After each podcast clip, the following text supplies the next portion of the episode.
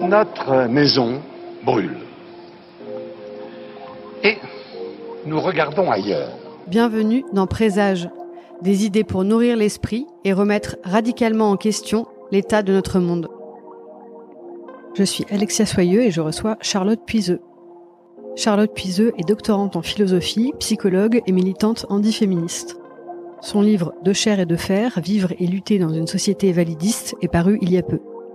Elle y décrit le système d'oppression envers les personnes handicapées qu'est le validisme, en retraçant son parcours personnel et son cheminement intellectuel et militant, qui lui a permis d'analyser de façon croisée les sujets du validisme, du sexisme et du capitalisme. Le handicap, qui recouvre des réalités diverses, concerne environ 12 millions de personnes en France, soit 20% de la population. Le validisme est un concept forgé pour penser l'oppression systémique des personnes handicapées. Il permet de questionner la norme du corps valide et sain et les discriminations causées par cette domination qui affecte toutes les sphères de la société, que ce soit l'accès au transport ou au bâtiment, l'éducation, le travail, la culture, la médecine, les loisirs ou la vie sociale. Le modèle médical du handicap, encore dominant aujourd'hui, considère que le handicap est le résultat d'un corps défaillant qui doit être redressé à tout prix. Une vision caritative et misérabiliste y est associée, qui empêche de traiter le sujet du handicap comme un sujet politique et de considérer les personnes handicapées comme des sujets de droit et non plus des objets de soins. Lutter contre le validisme est donc un enjeu politique majeur, particulièrement en France qui est très en retard sur le sujet, afin d'abolir la ségrégation et la hiérarchisation des vies et de mettre en lumière que le handicap est une construction sociale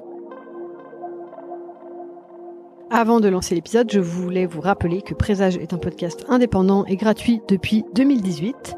La meilleure façon de me soutenir est de vous abonner et de mettre 5 étoiles sur Apple Podcast ou Spotify, de partager les épisodes et de me suivre sur les réseaux sociaux. Merci. Charlotte Puiseux, bonjour. Bonjour. Vous avez sorti un livre euh, important il y a quelques mois qui s'appelle De chair et de fer, vivre et lutter dans une société validiste. C'est un livre qui est euh, à la fois facile d'accès et très agréable à lire. Est-ce que vous pourriez euh, nous expliquer ce qu'est le validisme et en quoi c'est un système? Le validisme, c'est, pour résumer très brièvement, le système d'oppression qui touche les personnes handicapées, donc enfin dites handicapées, puisqu'on va voir, euh, je vais expliquer par la suite que justement euh, les identités handicapées bah, ils ont des constructions sociales. donc voilà, mais en tout cas, le système validiste, validiste, il touche ces personnes qui sont catégorisées comme handicapées et il crée une hiérarchie en fait entre les vies de ces personnes dites handicapées et les personnes dites valides en opposition. une hiérarchie qui du coup met les, la vie des personnes valides comme supérieure à celle des personnes handicapées. Euh, et du coup, cette hiérarchie, elle justifie euh, de façon plus ou moins implicite, de façon plus ou moins consciente, euh, tout un tas de discriminations, de stigmatisations vis-à-vis des personnes handicapées. Donc, des stigmatisations, des discriminations qui peuvent être bien sûr très violentes. Hein, on, on, peut penser à des choses très haineuses, des crimes, des choses vraiment très très très graves. Mais le validisme, c'est pas que ça c'est aussi euh, des choses beaucoup plus euh, euh, subtiles, euh, quotidiennes. Et je dirais c'est quand même beaucoup, très souvent ça. parce que bon, même si on trouve encore, bien sûr, comme je disais, des crimes de haine envers les personnes handicapées, c'est quand même quelque chose qui, heureusement, euh, révolte quand même en principe les gens. mais le validisme, encore une fois, il se il se manifeste aussi dans beaucoup, beaucoup, beaucoup de d'actions quotidiennes où justement les personnes qui, qui, qui font ces actions, ces personnes valides qui font ces actions n'ont pas forcément toujours conscience euh, que c'est du validisme, que c'est perçu comme tel de la part des personnes handicapées.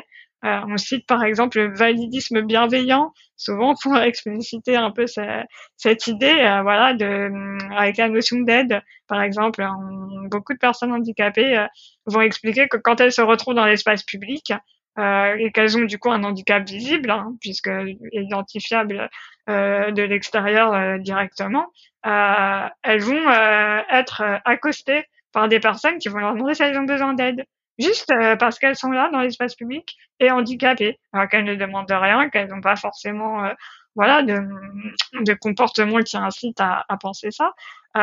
et, et ça, c'est un, un exemple euh, de validisme bienveillant qui, qui remonte souvent dans les témoignages des personnes handicapées, qui est très très très euh, voilà très lourd à supporter au quotidien parce qu'en fait c'est c'est quand on est dans l'espace public, euh, c'est ce que voilà j'explique un peu aussi dans mon livre, on a l'impression que nos vies, nos corps ne nous appartiennent plus. C'est les personnes valides pensent qu'elles ont le droit en fait de de venir nous parler comme ça pour nous poser souvent des questions très indiscrètes.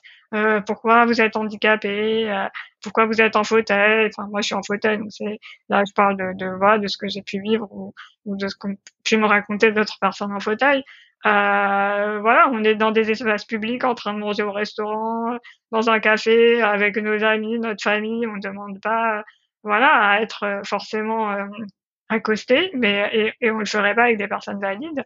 Euh, mais en l'occurrence, là, comme on est handicapé, il y a les personnes valides ont l'impression qu'elles peuvent euh, voilà venir nous demander euh, des choses très indiscrètes. Euh, nos, nos, corps, nos vies appartiennent à l'espace public en fait. il y a plus de, il y a plus de barrières entre voilà ce qui peut se faire ou ce qui ne se fait pas. Euh, ça c'est voilà un exemple par exemple de, de validisme bienveillant. mais après ça peut être aussi le validisme, c'est vraiment quelque chose qui fait système parce que ça touche toutes les sphères de la société.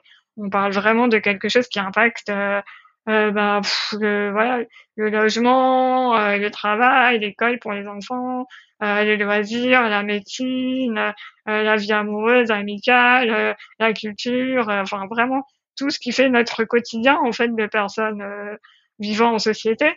Euh, va être impacté par euh, le validisme et donc des discriminations euh, qui vont être faites vis-à-vis des personnes handicapées qui du coup bah, vont par exemple pas pouvoir trouver de logement accessible, euh, vont pas pouvoir ou pas pouvoir sortir de chez elles parce que l'environnement est pas accessible, donc elles vont pas pouvoir aller euh, bah, au magasin du coin, au café du coin. Donc ça va impliquer qu'elles vont pas pouvoir rencontrer de gens, pas pouvoir sociabiliser, pas pouvoir se faire des amis, pas pouvoir rencontrer des amoureux ou amoureuses. Euh, enfin, ça a plein d'impacts. Pas pouvoir euh, faire de loisirs, se détendre.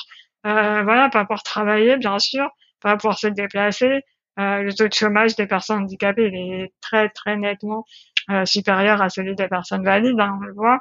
ça s'explique par un manque d'accessibilité. Donc l'accessibilité, c'est au sens large. Hein, c'est moi, je suis en fauteuil, donc je pense forcément à à l'accessibilité euh, physique, euh, voilà, qu'il n'y ait pas de marche, euh, euh, qu'il y ait un ascenseur s'il y a un étage. Mais l'accessibilité, c'est pas que ça, c'est c'est aussi euh, avoir un interprétariat en, en, langue des signes, par exemple, ou, ou des écritures en braille. enfin voilà, ça peut être vraiment tout un tas de dispositifs différents. mais en tout cas, oui, donc voilà, pas d'accessibilité, euh, un taux de chômage très élevé et une précarité énorme, euh, parce qu'on voit aussi que les personnes handicapées qui ne peuvent pas travailler euh, et qui vivent donc avec une allocation qui s'appelle allocation adulte handicapé, la H, c'est une allocation qui est en dessous du seuil de pauvreté. Même à son maximum, elle est en dessous du seuil de pauvreté. Donc, et en plus, c'est pas facile à obtenir.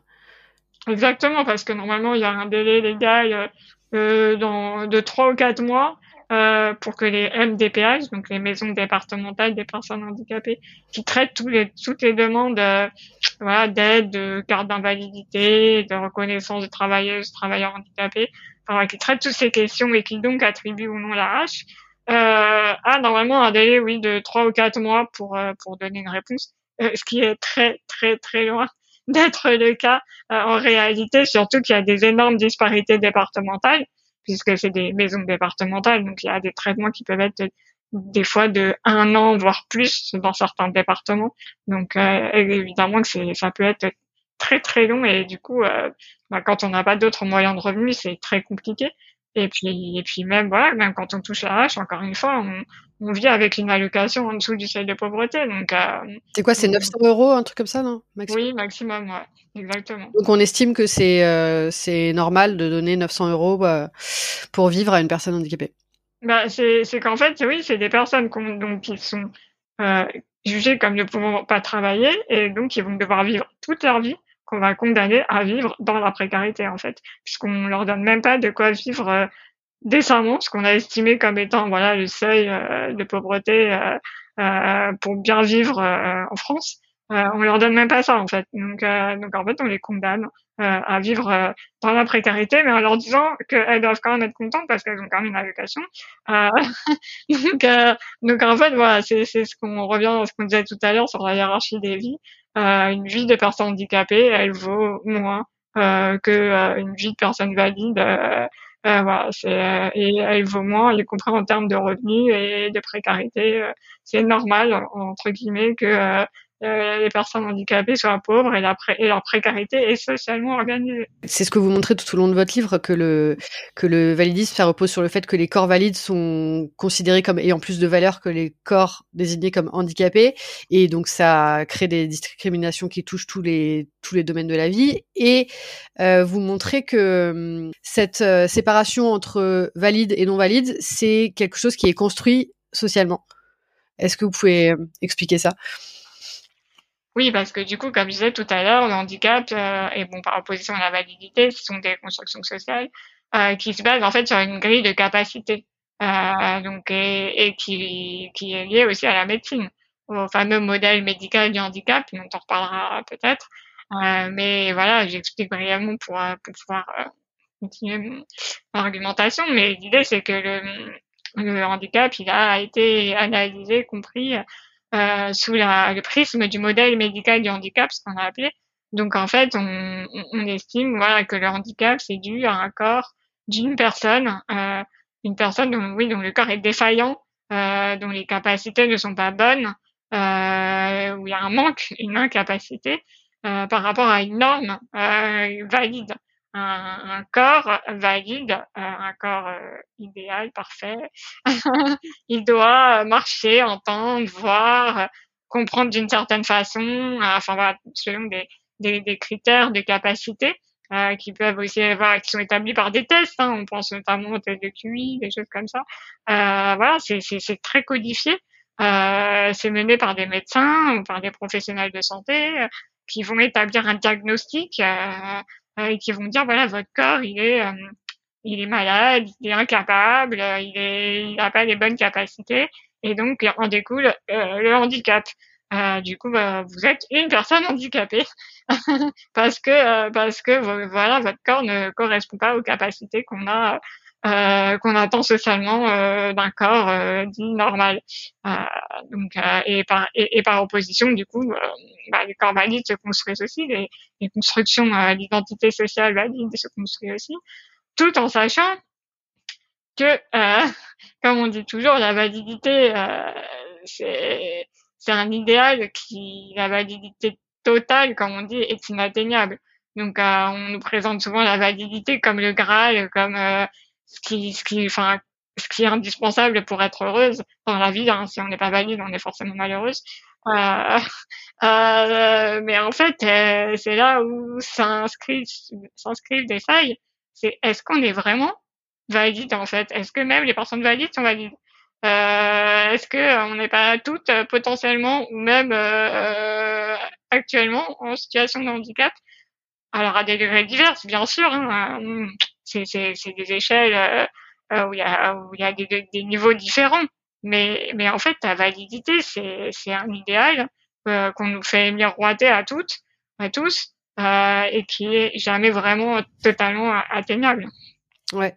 Et euh, cette cette norme du corps pleine capacité, c'est quelque chose qui peut évoluer aussi selon les époques et mmh. selon les, les lieux? Ah oui, oui, ça, c'est totalement dépendant d'un contexte social, historique. On voit, euh, voilà, à, travers les époques ou, ou à travers aussi, euh, voilà, des, comment, des comparaisons entre certains pays que, euh, euh que les personnes handicapées ne sont pas les mêmes. Enfin, celles qui sont désignées handicapées ne sont pas les mêmes selon l'époque ou selon le pays où on est. certains, justement, certaines capacités vont être, vont être, comment dire, enfin, certaines incapacités, comme nous on dirait en France, ne vont pas être considérées comme des incapacités, euh, un autre moment d'histoire ou, dans un autre pays. oui, la question des capacités, elle est fluctuante et et puis surtout l'idée, c'est de se dire qu'on est on est toutes et tous capables. C'est juste qu'on le fait différemment. Euh, alors que justement dans le système validiste, on va nous parler d'incapacité, comme si euh, le fait de ne pas pouvoir correspondre à ce nombre validiste nous privait de toute autre façon d'exister en fait. Mmh. Et enfin, je sais plus dans un dans un autre podcast, euh, c'était peut-être sur France Culture, j'avais entendu un exemple qui était assez parlant. C'est euh, aujourd'hui en France, en tout cas, euh, pouvoir porter des lunettes ou des lentilles, c'est quelque chose qui est hyper commun mais c'est bien une adaptation de bah, du monde médical et de la société à quelque chose qui pourrait être un handicap en fait. Ah oui, moi je vois, je connais des personnes si on leur retire leurs lunettes, elles peuvent plus rien faire. Euh, elles voient vraiment rien. Donc, euh, donc elles pourraient plus euh, se déplacer dans la maison, euh, conduire encore moins, euh, aller dehors. Donc en fait, voilà, elles ont besoin de leurs lunettes. Alors certes, les lunettes, c'est rentré dans le voilà le commun dans la vie quotidienne, on n'estime plus qu'une personne qui, qui, qui, porte des lunettes est handicapée. Euh, mais comme quoi, voilà, c'est des représentations en fait. C'est des valeurs qu'on attribue euh, euh, aussi à des, des comment des prothèses, puisqu'en fait les lunettes c'est une forme de prothèse. Euh, il y a des prothèses qui vont rentrer dans la vie quotidienne euh, et qui vont être naturalisées. Enfin, on va plus parler de prothèses. voilà, c'est des objets du quotidien. Euh, et puis d'autres, pour le coup, souvent quand c'est au handicap, euh, bah, c'est des prothèses qui vont être justement très stigmatisées, euh, euh très vues de façon très négative. Mmh. Et donc pour revenir sur le, le modèle médical, donc le handicap en tout cas en France, est traité principalement avec cette vision médicale. Est-ce que vous pouvez expliquer un peu plus en détail sur quoi ça repose ce modèle médical du handicap et qu'est-ce que ça peut générer? Peut-être aussi parler de votre expérience personnel, qu'est-ce que ça a, qu'est-ce que ça a créé comme expérience chez vous, euh, le fait qu'on veuille absolument euh, redresser votre corps euh, à tout prix, alors que c'est pas forcément nécessaire. Bah, le modèle du handicap, c'est vraiment ce qui a hum, le premier modèle qui a servi à, comprendre le handicap dans le monde occidental, en tout cas, euh, parce que voilà, même dans les pays anglo-saxons, aux États-Unis, c'était ce qui était aussi en cours. Euh, et donc l'idée c'était, euh, comme je disais, de, de comment d'analyser le handicap déjà sous le prisme de l'individu, c'est-à-dire euh, c'était une personne euh, qui était handicapée parce que son corps à elle euh, était défaillante, était défaillant pardon. et du coup l'idée qui en découlait c'est qu'il fallait redresser ce corps ou cet esprit, ou ce psy, voilà, ouais, c'est quand je dis corps, c'est c'est l'ensemble de la personne. Euh, il fallait la redresser, en tout cas, euh, pour la faire à nouveau rentrer dans ces normes validistes dont on parlait. Euh, et euh, s'en est développé tout un tas d'institutions dites spécialisées, euh, de rééducation déjà dans un premier temps parce qu'on voulait quand même essayer bah, de voir si c'était possible de redresser ses corps. Et puis si on s'apercevait que c'était pas possible, euh, bah, on a créé des institutions spécialisées de vie, quoi, de vie quotidienne où on envoyait ces personnes euh, irrécupérables euh, euh dans des dans des lieux en vase où elles sortaient pas en fait. Euh, on les mettait entre elles, on, formait des ghettos euh, et on leur disait, bah, enfin, on leur disait pas grand-chose d'ailleurs parce qu'on leur demandait pas du tout leur avis. Euh, elles y allaient pour, voilà, pour vivre, travailler aussi, hein, puisque tout est vraiment organisé en micro-société. Hein, tout est fait pour que la personne handicapée ne sorte pas de, de ces institutions spécialisées, mais qu'elles servent quand même à cette société capitaliste qu'est la nôtre.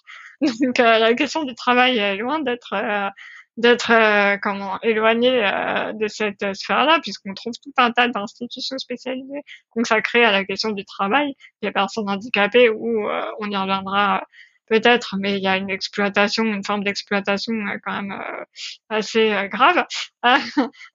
mais du coup, oui, ces institutions spécialisées, ben, pour le coup, c'est aujourd'hui peut-être le cœur de la lutte antivalidiste, la fermeture de ces fameuses institutions spécialisées. Euh, c'est une recommandation qui a été euh, formulée par euh, des instances internationales comme l'ONU, qui a montré, expliqué que ces institutions étaient contraires aux droits humains et que beaucoup de pays avaient commencé ce processus de désinstitutionnalisation qui bien sûr est un processus long, hein, on va pas se mentir. Hein.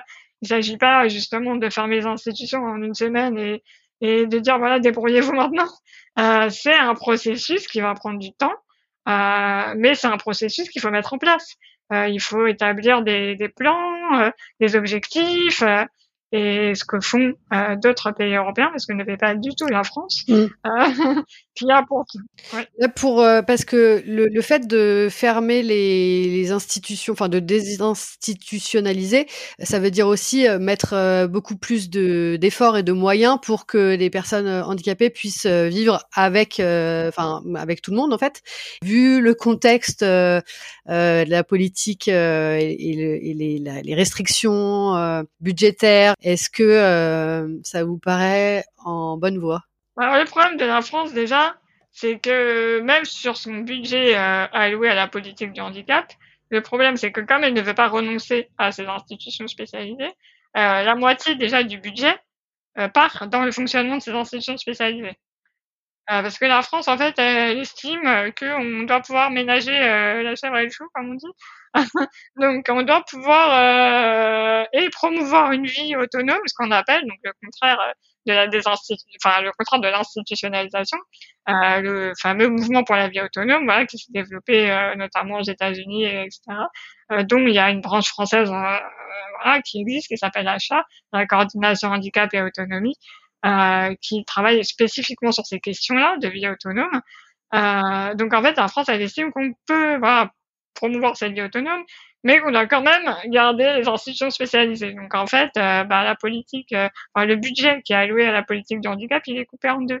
Euh, donc en fait, il y a déjà rien que ça, une part très importante, la moitié, qui part dans le fonctionnement de ces institutions spécialisées, alors que nous, militants antivalidistes, et pas que nous, hein, puisque on parlait de l'ONU tout à l'heure, expliquent que ces institutions doivent être fermées. Donc déjà, ne serait-ce que ça, si on pouvait récupérer cet argent pour euh, le remettre dans la ça serait déjà un bon point, je pense. Associé à ce, ce, modèle médical du handicap, il y a une euh, vision caritative et misérabiliste qui qui prédomine, qui empêche de traiter le sujet du handicap comme un sujet véritablement politique et aussi de considérer les personnes handicapées comme des sujets de droit et non des objets de soins.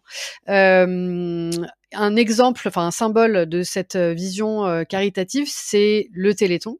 Euh, Est-ce que vous pouvez bah, raconter un peu votre vous votre expérience avec le Téléthon et comment vous avez bah, changé de, vision? Et en quoi c'est un symbole justement de cette cette, cette approche misérabiliste? Oui, alors moi, mon handicap, il est issu d'une maladie génétique, euh, une des maladies dont on parle beaucoup au Téléthon. Hein, euh, euh donc, euh, forcément, quand j'ai été diagnostiquée, mes parents ont plus ou moins rapidement été vers l'association du coup qui gère le Téléthon. alors moi, il se trouve que je suis née la première année du Téléthon. Enfin, Téléthon, le premier Téléthon s'est fait quelques mois après ma naissance. Donc, euh, donc euh, voilà, c'était. Euh, mais mais au-delà du Téléthon, il y a une association qui qui est derrière, qui s'appelle l'AFM, et qui est à la base une association de parents de malades. donc voilà, donc après c'est c'est compliqué parce qu'en fait c'est important bien sûr de promouvoir la recherche. Enfin après même si ça pose des questions éthiques. Euh, on dit toujours, nous militants antivalidistes, euh, qu'on n'est pas contre la recherche médicale. On en bénéficie, euh, on espère pouvoir en bénéficier encore. Donc on n'est pas du tout contre la recherche médicale, mais on estime que c'est à l'État de, de, bah, de s'occuper de ça en fait et, de, et, que c'est un bien commun qui est encore une fois bénéfique à tout le monde, pas que à nous personnes handicapées, euh, personnes ayant des maladies rares comme ils appellent en l'occurrence au Téléthon. Euh, donc, euh, donc c'est un bien commun qui, qui doit, voilà, qui doit être pris en charge euh, de façon communautaire par l'État, etc. Euh, et pas faire appel à des, à des, comment, dons privés, euh, à la bonne conscience euh, individuelle qui, soit dit en passant, voilà, se, oui, enfin, va, va donner, euh, les personnes vont donner de l'argent au Téléthon, mais vont pas se poser la question euh, du reste de l'année, euh, de ce qui se passe justement dans le quotidien des personnes handicapées, dans le validisme du quotidien, dans les choix politiques qui sont faits concernant les personnes handicapées. Tout ça, voilà, c'est oublié. C'est pas du tout, et c'est des choses qui sont pas abordées justement au Téléthon parce que c'est pas du tout l'objectif. Euh, l'objectif, c'est pas de politiser le handicap, c'est pas de parler de validisme. L'objectif, euh, voilà, après, on va pas se mentir, c'est de récolter de l'argent.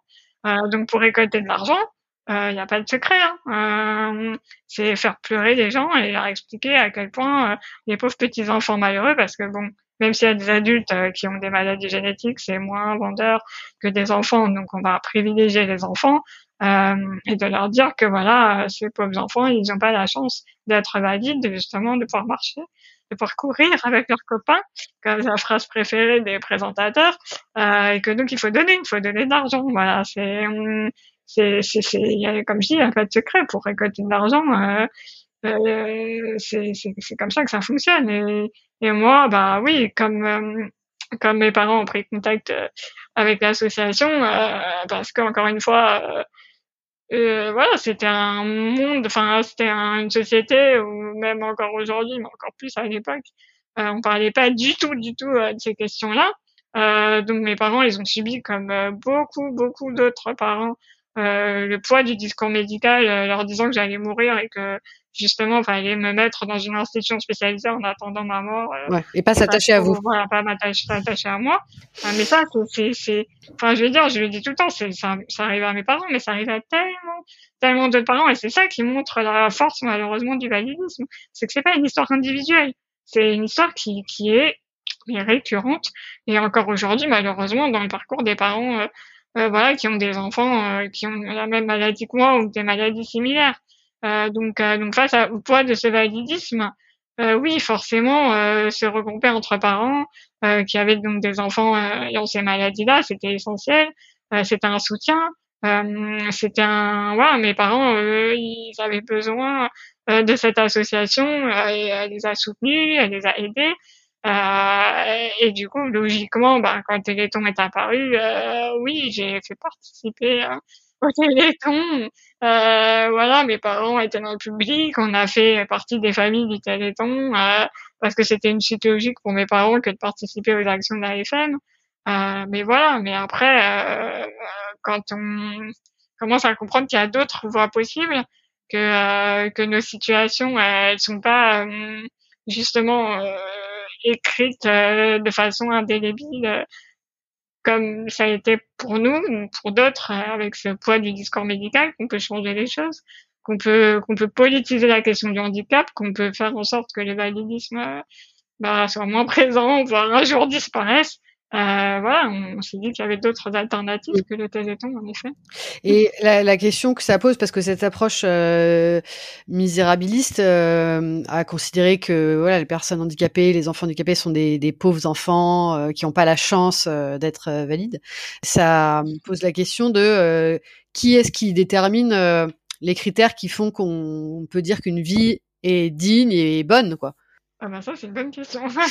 c'est un débat philosophique, euh, je pense, euh, de tout temps presque. Euh, la, la, la, question de qu'est-ce qu'une vie bonne, c'est, moi qui ai fait des études de philo.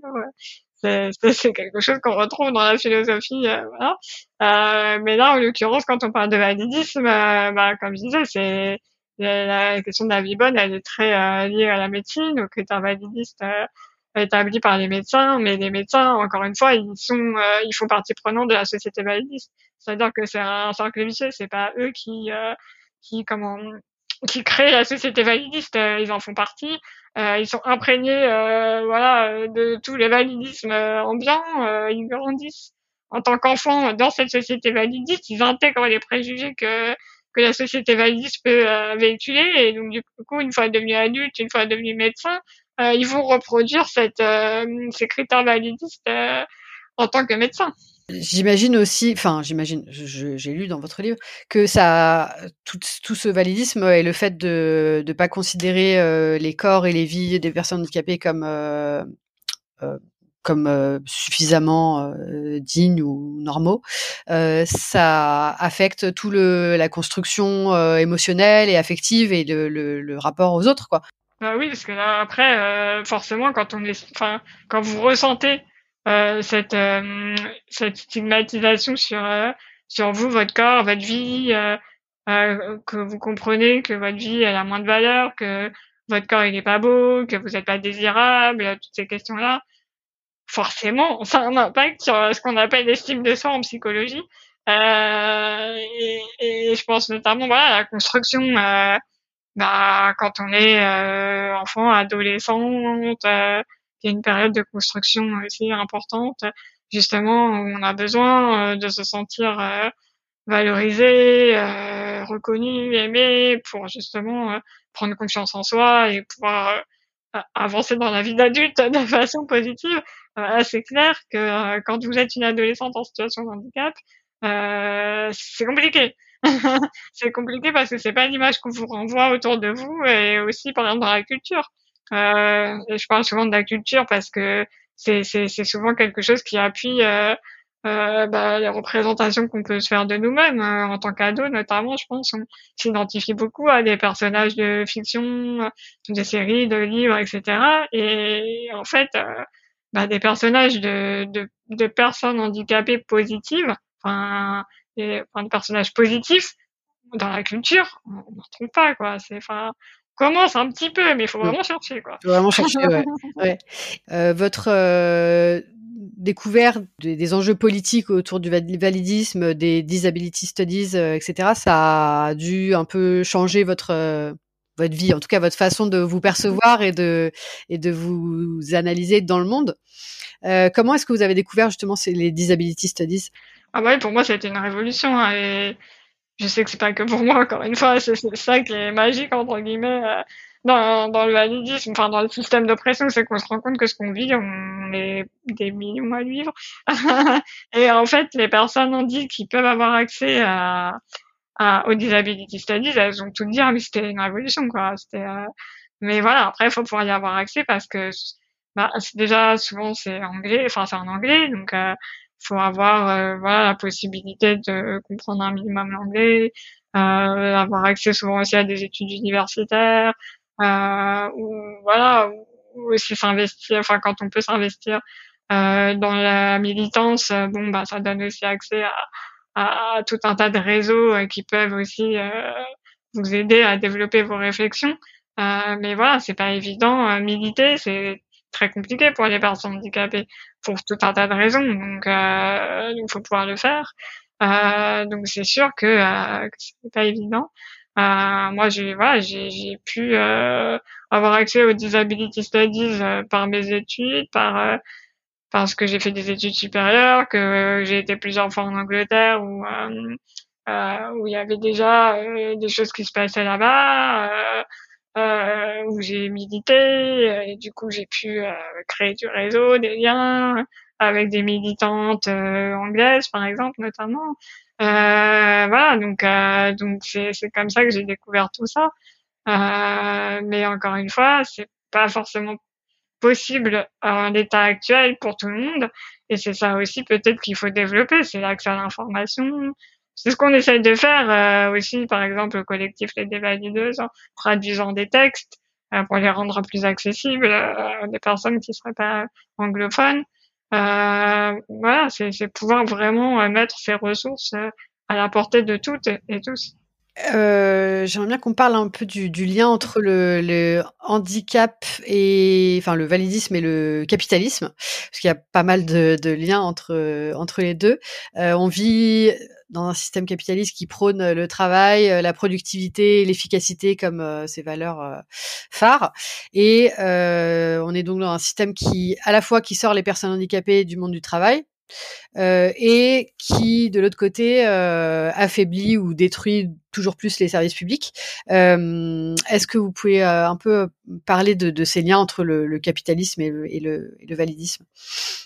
Bah, Moi, en fait, enfin, comme je l'explique dans le livre, j'ai commencé à militer au sein d'un parti qui s'appelle le NPA, le nouveau parti anticapitaliste, parce que parce que bah certes c'était des questions de validisme alors on parlait pas de validisme à l'époque mais mais de discrimination liée au handicap qui m'intéressaient et, qui m'animaient principalement euh, dans mon envie de militer mais je savais que c'était voilà c'était lié à, à tellement d'autres choses à un projet de société global que pour moi c'était important voilà de pouvoir militer au sein euh, d'un parti qui, qui intègre ces questions au sein d'un projet de société. Et en l'occurrence anti-capitalisme, parce que oui, le capitalisme pour moi c'est euh, bah oui un, générateur plus plus plus de handicap euh, déjà euh, parce que euh, parce que même pour des personnes qui sont identifiées comme valides, bah souvent euh, par le travail elles deviennent handicapées, par les conditions capitalistes en fait du travail elles deviennent handicapées par cette cette vision de devoir toujours produire plus, plus, plus, de devoir euh, mettre les corps euh, à rude épreuve pour plus de productivité, pour plus de flexibilité. Les corps et, les, esprits aussi. Les esprits, c'est ce que j'allais dire, mm. voilà.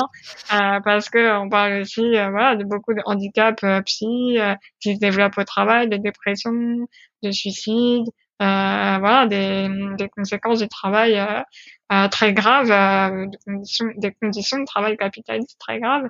Euh, qui génèrent les handicaps. Euh, et puis oui, de l'autre côté, forcément, pour les personnes euh, qui sont handicapées, pas forcément en lien avec le travail, soit de naissance ou, ou par accident autre, et qui justement, souvent assez jeunes, du coup, vont devoir être confronté à ce qu'on appelle l'entrée dans le monde du travail, euh, bah là, c'est très très compliqué, oui. Comme on disait tout à l'heure, c'est, le taux de des personnes handicapées, il est exponentiel, et c'est pas, c'est par hasard, hein, c'est, c'est, euh, déjà parce que euh, je pense que euh, il y a aussi le problème de l'accès à l'école en amont, euh, qui fait que bah, les personnes handicapées euh, aussi n'ont pas forcément les compétences euh, voilà acquises euh, par une formation comme tout à chacun et chacune puisque beaucoup d'élèves en situation de handicap sont privés d'école donc parce qu'il n'y a pas les accompagnements nécessaires euh, toutes les rentrées scolaires, on voit les scandales que ça peut provoquer.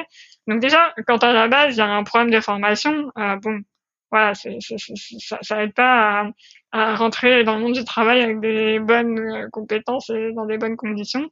Euh, mais même au-delà de ça, euh, même voilà pour euh, les quelques personnes, parce que bon, il y en a quand même, même si je pense que c'est pas la majorité, mais il y en a quand même des personnes handicapées qui voilà, qui arrivent à, à faire des études euh, et qui qui postulent euh, au monde du travail bah, on voit à quel point c'est compliqué, quoi. Parce que, euh, parce qu'encore une fois, bah, les, les lois ne sont pas respectées aussi. Euh, les lois d'accessibilité euh, pour les entreprises.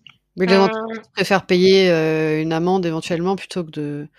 c'est combien le, le pourcentage de 7%, non? 6%. Ah, enfin, l'obligation de pour les entreprises au-dessus de. Oui, mais en fait, il y a tellement de moyens aussi de pas le faire. De pas le faire, voilà. Et par exemple, on parlait des voilà des, établissements euh, spécialisés, c'est aussi une façon, par exemple, de bah, de remplir ce fameux quota, c'est-à-dire qu'en en, en, en sous-traitant euh, avec ce qu'on appelle un ESAT, un établissement euh, voilà de travail protégé pour personnes handicapées, on va remplir ce quota de 6%. Euh, sauf qu'en fait, euh, nous, euh, c'est pas ce qu'on demande du tout. Quoi. Et justement, sur les ESAT, euh, c'est des les personnes qui, qui travaillent, elles ne sont pas en fait soumises au droit du travail normal. Exactement. Exactement. J'ai appris ça il y a pas longtemps. Ouais. Il n'y a pas de droit du travail dans les ESAT, donc en fait, donc du coup, ça veut dire pas de droit de grève, pas de syndicat. en fait, les personnes qui travaillent là-bas ne sont pas considérées comme des travailleuses c'est des usagères dans le service médico-social. Donc, euh, elles travaillent, mais euh, sans les droits du travail. Sans droit du travail et complètement sous-payés, hein, parce que euh, c'est des salaires euh, de misère. voilà. et puis avec le côté éthique, hein, toujours bien sûr, puisque on fait travailler des personnes handicapées, donc on sait qu'on on fait une bonne action. donc les ESAD bénéficient comme ça d'un d'un côté éthique totalement, enfin qui, qui pour moi est vraiment le fruit de l'incompréhension et la méconnaissance totale de justement de ce qui se passe euh, sur les questions politiques du handicap et du validisme. Quoi. Sur le capitalisme et handicap, là il y a quelque chose qui m'avait fait pas mal tiquer là ces derniers temps, c'est euh, les cafés joyeux. Oui. Euh, je sais pas, est-ce que vous pouvez expliquer le problème avec les cafés joyeux, s'il vous plaît? Bon, alors j'avoue que je me suis pas intéressée plus que ça à cette question parce que euh, rien que de voir, de voir euh, le peu de choses que j'ai dessus, ça me ça me donnait pas envie quoi. D'aller, enfin voilà, je, je sais que c'est c'est c'est en plus euh, enfin promu justement par euh, par des, enfin il me semble hein, par la droite euh, catho facho qui est derrière tout ça. Donc Donc déjà, voilà, enfin, en fait, on voit comment tout est instrumentalisé et, et encore une fois, sous couvert éthique, hein, parce que dès qu'on touche au handicap, de toute façon, on est quelqu'un de bien. C'est, on peut être la pire, euh, les pires criminels du monde. Si on aide une personne handicapée, c'est, voilà, c'est, on devient le meilleur, euh, on devient un saint. C'est, c'est, c'est ce qu'on, c'est ce qu'on retrouve malheureusement euh, aussi dans le cas des violences euh, euh sexuelles, quoi. C'est-à-dire que un violeur, donc un criminel qui va violer une femme handicapée, bah oui, mais comme elle est handicapée, euh, en fait, euh, il ouais, il a, il a été sympa de s'intéresser à elle, quoi. C'est, c'est, on transforme la situation en fait euh, en faisant passer des criminels pour des bienfaiteurs. C'est, dès qu'on touche au handicap, c'est ça en fait. Et, et c'est, enfin, il faudrait vraiment que que la société prenne conscience de ça, quoi, que que, que non, euh, côtoyer des personnes handicapées ne font pas, ne font pas, enfin, des gens qui côtoient les personnes handicapées ne sont pas tous des bienfaiteurs. Non. Loin de là. et, et bien justement, pour parler un peu de, de des liens entre le, euh, le sexisme, les violences euh, et le handicap, l'analyse euh, croisée de, du, du sexisme et du handicap, c'est quelque chose qui est pas, enfin, qui est, qui se développe, mais qui est pas encore euh, très bien pris en compte, même dans les mouvements féministes euh, aujourd'hui. Vous, vous avez beaucoup étudié, euh, ces, liens, et notamment sur la question des, violences. je pense que c'est assez mal su que les, femmes handicapées sont les premières victimes de violences sexuelles. Euh, parce qu'elles sont dans des situations euh, vulnérables, qu'elles sont aussi euh, isolées. et c'est un sujet dont on parle. Bah c'est ça en fait. Enfin c'est malheureusement, je pense l'exemple le plus glaçant de lien entre sexisme et validisme.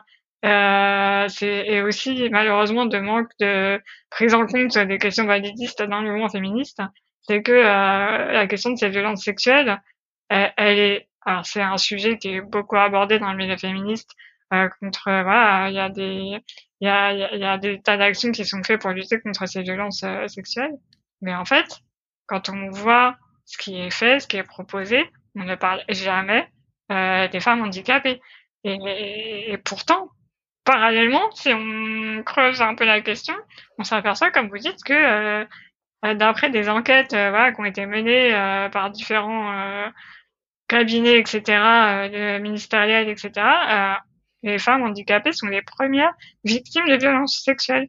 Donc en fait, pourquoi on n'en parle pas?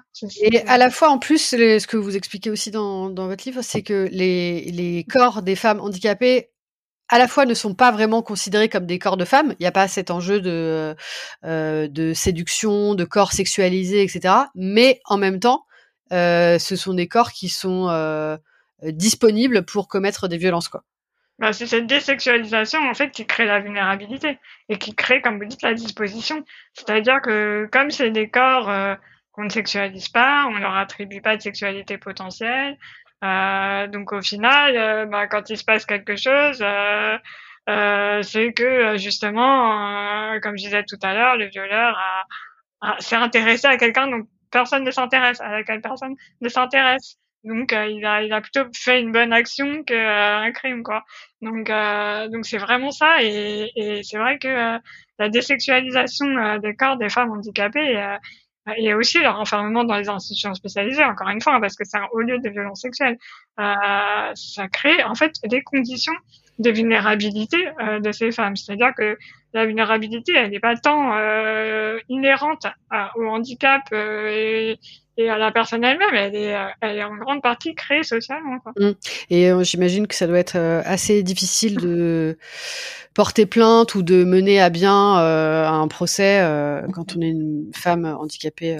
Oui, bah parce que déjà il faut que les tribunaux soient accessibles, que que il y ait des, du personnel compétent pour prendre pour recueillir votre votre plainte parce que voilà si si voilà il faut quelqu'un je sais pas puisse parler en LSF ou ou puisse euh, avoir certaines dispositions pour euh, pour euh, que vous vous puissiez parler que les préjugés préjugés soient évités par les personnes qui prennent la plainte etc. exactement et puis aussi la question du consentement c'est que en fait on parle aussi beaucoup de manque de formation euh, des, des, jeunes personnes handicapées et notamment des femmes, puisque voilà, en tout cas des personnes assignées femmes qui sont victimes de ces violences, c'est qu'en fait, euh, bah, dans les lieux où elles vivent, donc souvent, euh, on leur enseigne pas ce que c'est que le consentement en fait, euh, puisqu'on estime qu'elles n'auront pas de sexualité de toute façon. Donc, euh, donc à quoi ça sert Donc en fait, déjà, euh, voilà, il y, y a, un problème aussi de ce côté-là. Euh, où euh, il faut que ces personnes elles puissent comprendre qu'elles ont le droit de dire non. Vous, vous analysez le, le handicap au croisement donc euh, d'autres systèmes d'oppression, comme on a dit, et vous avez développé une vision d'un antivalidisme qui euh, est aussi féministe, queer et intersectionnel, et notamment en partant de l'analyse du corps sain. Donc le corps sain, euh, bah, finalement, c'est le corps masculin, hein. le corps masculin blanc, hétéro, cisgenre et diadique. Cette analyse, enfin, de la norme qui est le corps sain, ça permet de comprendre les expériences vécues par les autres corps que sont les corps euh, euh, racisés, les corps de femmes, les corps de personnes trans, handicapées. Est-ce que vous pouvez un peu euh, développer là-dessus autour de cette idée de corps sain et, et malsain, on va dire? Bah, c'est là où je pense qu'on se rend compte à quel point le validisme c'est une lutte centrale en fait. Mm. C'est que à travers ce qu'on disait sur les questions de normes médicales, autour des bonnes et des mauvaises capacités, de ce, que, ce à quoi doit correspondre un corps normal, en bonne santé, euh, voilà, au, top de ses capacités. toutes ces idées euh, validistes, en fait, elles impactent toutes les minorités. Euh, elles, ont, elles ont été utilisées contre les minorités, euh, euh, voilà, que ce soit pour les personnes trans, intersexes aussi. On a vu le scandale des, des, voilà, des enfants intersexes qui ont été mutilés parce qu'on devait les faire entrer dans cette catégorie binaire. Donc, donc les normes médicales ont été utilisées justement, euh, les normes validistes. Hein. Euh, moi, je, je pense qu'on peut dire les normes validistes ont été utilisées euh, euh contre ces enfants intersexes. Euh, et, et, les femmes, pareil, les personnes assignées femmes dans la société, le validisme les impacte énormément. on le voit à travers le traitement médical de leur corps, en fait. on voit comment aussi les problèmes qui peuvent être entre guillemets typiquement euh, liés au féminin euh, sont euh, souvent balayés en mode non mais c'est dans ta tête. Donc donc voilà. Et puis par contre quand ça quand ça peut engendrer le manque à la productivité comme les grossesses par exemple là on va bourrer les corps d'hormones parce que bah oui une femme enceinte c'est une femme moins productive au travail. Donc donc donc voilà. Donc il y a tout un tas de des normes validistes euh, qui euh, qui impactent toutes les minorités. Euh, et du coup, cette idée du corps sain, du corps malsain à l'opposé, c'est c'est en fait le corps malsain, c'est le corps des minorités quoi. C'est c'est ça. C'est le corps qui va pas être productif, enfin productif au sens capitaliste du terme, qui va pas avoir les bonnes capacités. voilà, c'est donc je pense qu'on peut, voilà, je pense qu'on peut dire que que les normes validistes sont centrales et que, enfin, centrales pour comprendre ce qui se passe dans dans le vécu des minorités et que du coup les luttes antivalidistes sont mm. essentielles. Mm. et mm, vous plutôt que donc la séparation entre euh, cette norme valide et euh, la déviance euh, entre guillemets que serait le handicap, vous développez l'idée d'un continuum. Bah, c'est l'idée qu'en fait on est toutes et tous euh, voilà, potentiellement handicapés, plus ou moins handicapés. Enfin, il y a aussi une temporalité qui joue. Voilà, peut-être qu'à un moment, on va être plus valide et puis à un autre moment de sa vie, on va devenir plus handicapé. Mais au final, comme je disais tout à l'heure, est-ce qu'on est vraiment euh, valide même quand on est euh, dite euh, personne valide? Mm. Qu'est-ce que c'est que vraiment la validité euh, Voilà, c'est, c'est, c'est en fait, je pense que la validité absolue, elle n'existe pas elle est pas du tout atteignable et je pense qu'elle est même pas en fait souhaitable parce que justement c'est c'est quelque chose qui qui nous fait croire que c'est le seul salut pour être heureuse alors que pas du tout et du coup ça nous empêche comme je disais de développer d'autres alternatives, d'autres possibilités d'être au monde qui sont tout aussi intéressantes mm. et qui rendent tout aussi heureuses. Sauf qu'en fait, comme on n'en parle pas, et comme on leur laisse pas la possibilité d'exister, euh, voilà, on dit que sans validité, pas de salut, ben voilà, on en est là. Mais euh, mais du coup, la validité, le handicap, euh, c'est des éléments qui sont présents euh, partout en fait chez tout le monde à des degrés divers encore une fois, mais euh, mais mais qui sont pas opposés. Euh, je pense que justement binariser euh, des personnes entre d'un côté les personnes handicapées, d'un côté les personnes valides, bah, c'est néfaste parce qu'en plus du coup il y a toute cette association négative autour du handicap avec tout un tas de références euh, qui sont totalement péjoratives. qu'on va voilà, on va parler de vulnérabilité, de dépendance. En fait, toutes ces questions, pour moi, je dis toujours, elles font partie de la condition humaine. On est toutes et tous vulnérables, dépendants les uns les unes des autres, à des moments divers. Donc en fait, c'est, il n'y a pas à stigmatiser ces, ces réalités. Euh, mais pourtant, quand on parle de handicap, euh, tout de suite, c'est voilà, c'est associé euh, de façon stigmatisante. Euh, donc je pense que euh, relier handicap et validité, ça permettrait ben oui, que, que le monde soit meilleur pour tout le monde. Merci beaucoup Charlotte. Je pense qu'on a un peu défricher le sujet. Il y a encore euh, évidemment beaucoup de choses à dire. Et, euh, en tout cas, ça a été super important pour euh, moi. Et même si j'imagine que les auditeurs, auditrices parfois ne voient pas trop le rapport entre l'écologie et les sujets que j'aborde. je pense que euh, enfin en tout cas pour moi la définition d'un monde et d'un futur écologique c'est un monde qui permettrait à tous et toutes d'être euh, émancipés et de pouvoir vivre euh, dignement. Donc moi je vois bien le rapport entre tout ça. J'espère que ça fera sens aussi dans l'esprit des, des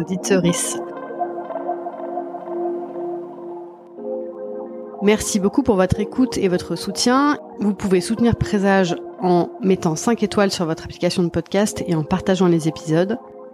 Présage est un podcast indépendant. Le générique est un extrait du morceau L'eau de Sabrina Bellawell, mixé par Paloma Colombe. À très vite.